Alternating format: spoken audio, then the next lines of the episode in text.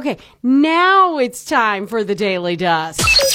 Check this out. It's that time to dish again. Hollywood I understand you have some more gossip. Where do you hear the good gossip? chattering Hollywood Gossip. The quality of your celebrity. gossip. What's the good gossip? All right, so the gossip today.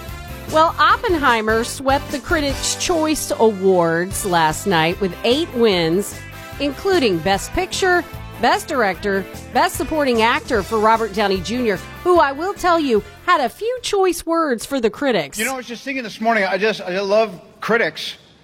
Um, Critics Choice Association. You know, they've given me such beautiful feedback. Really, just so many great moments, and some of it's so poetic. I just want to share some of their thoughts with you over the year.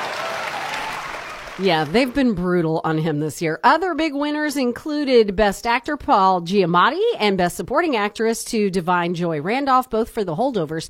Emma Stone won Best Actress for Poor Things. That movie looks so disturbing. And Barbie was also a big winner with six awards, including Best Comedy. Director Greta Gerwig was grateful. Thank you to everyone who made this movie. I laughed so hard every day. I ruined almost every take. And the, it's because of our beautiful cast, Margot and Ryan and America and everybody who got to be so brilliant as they are. I, I I don't disagree with her. I would have laughed through the whole thing as well. Uh, someone who's not laughing is Tom Holland. He has denied rumors that he and Zendaya broke up.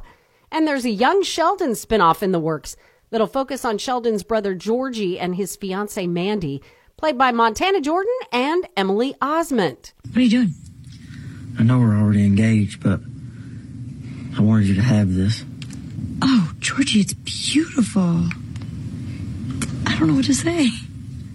Thank you for asking me to marry you. You're welcome. Mean Girls won the weekend box office. Top Gun 3 is in the works, and Northern Exposure is now on Prime Video.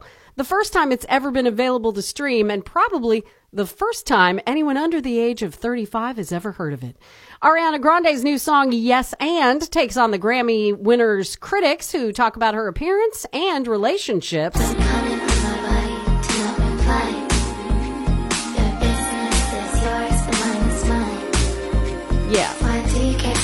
Yeah, why do you care so much about Ariana Grande?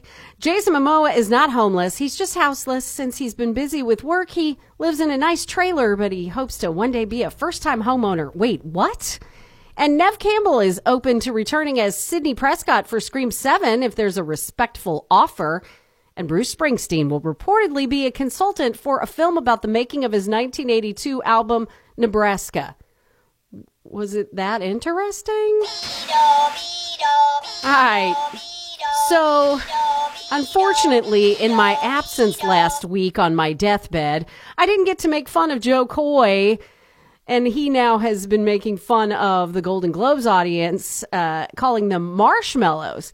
But Chelsea Handler, his ex, hosted the 29th annual Critics' Choice Awards last night and took a little jab at him herself. Thank you for laughing at that. My writers wrote it.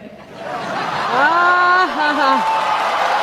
that was his excuse for every joke that didn't land at the Golden Globes. So there you go. That's it. That's the Daily Dust. Yeah, I'm back. That should be the dirt alert in and of itself. I'm Audrey Kane. This is Morning Go, and the Daily Dust is brought to you by Hefter Furniture and Appliance, Morning Go, and B104.3. Good morning.